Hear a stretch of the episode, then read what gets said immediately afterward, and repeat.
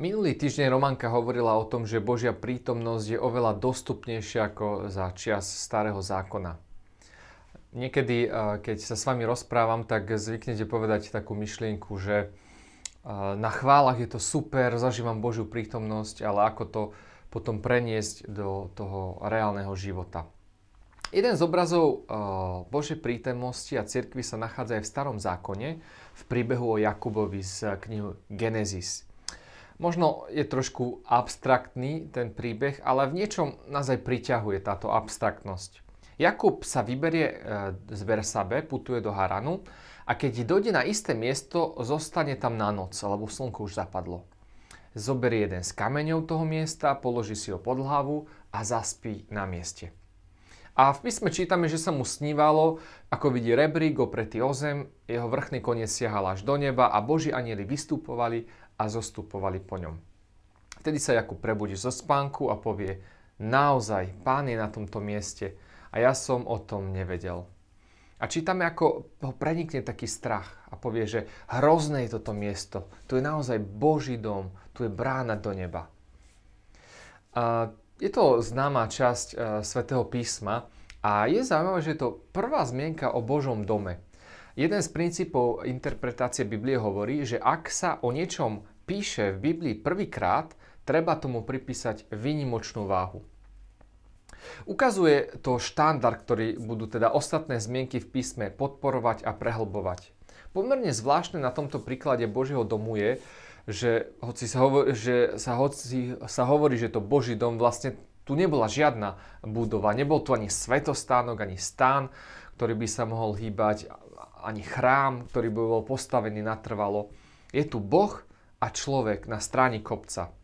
Je to skvelý obraz, ako Boh vidí realitu z Božej perspektívy. Že z, ľudskej, z ľudského pohľadu tam je kopec, stráň, kameň a z Božej perspektívy je to dom Boží.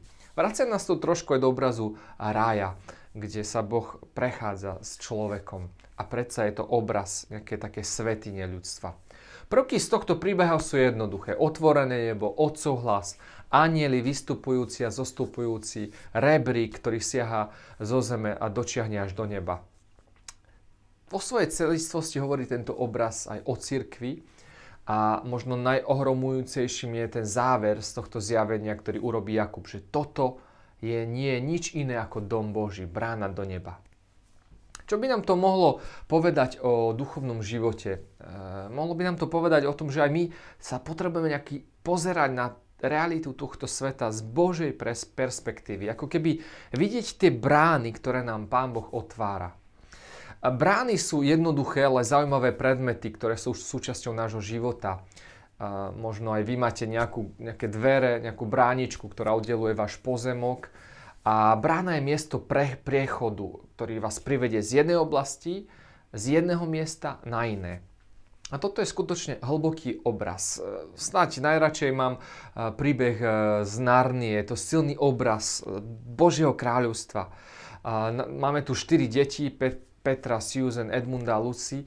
A oni jednoducho ako sa hrajú v tom veľkom dome, naháňajú, tak zrazu uh, Lucy vojde do, do dverí, do skrine, do šatníka a vstupuje do zázračnej snehom pokrytej krajine. A je to úžasný obraz Božieho kráľovstva, že aj my potrebujeme takto otvoriť duchovné oči a vnímať kráľovstvo v perspektíve, akým sa pred nami otvára.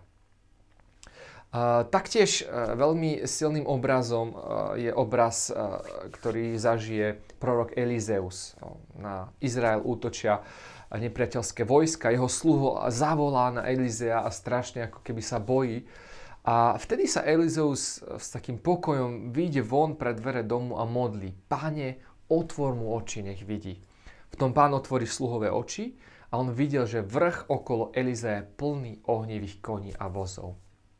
Takže toto je niečo, do čoho vás pozývam tento týždeň. Modlíme sa, aby sme videli perspektívu z inej z iného pohľadu, aby nás Pán Boh ako keby naučil otvoriť oči srdca, aby sme sa či už na ostatných ľudí, alebo na naše problémy, alebo aj na budovanie cirkvy ako Božieho domu pozerali uh, novými očami.